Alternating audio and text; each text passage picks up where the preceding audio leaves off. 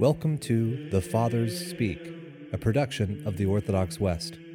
Each day, Father John Fenton reads a selection fitted to the Western liturgical calendar from one of the Fathers of the Church.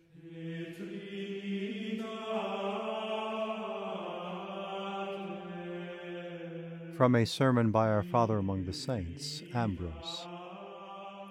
The mighty are forbidden to drink wine, lest they drink and forget wisdom.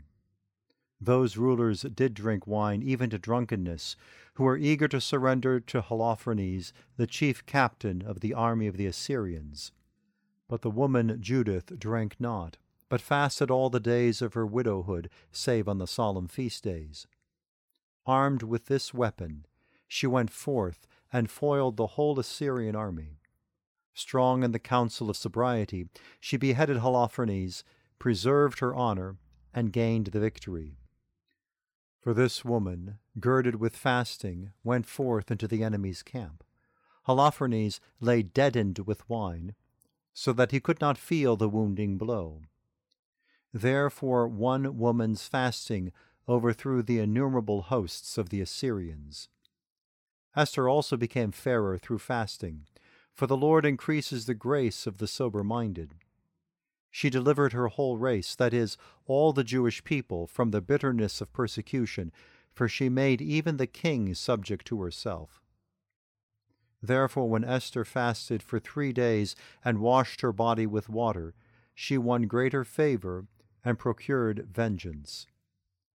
But Haman, when he boasted at the royal banquet, paid the price of his drunkenness while still indulging in it.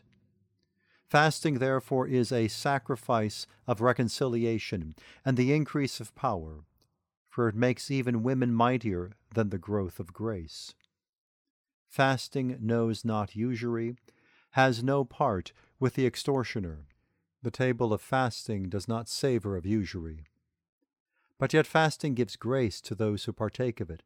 Food gives more pleasure when taken in hunger though when it is frequently served it becomes distasteful, and when it is constantly served it is not desired at all. Fasting is the sauce for food. The keener the appetite, the more the meal is enjoyed.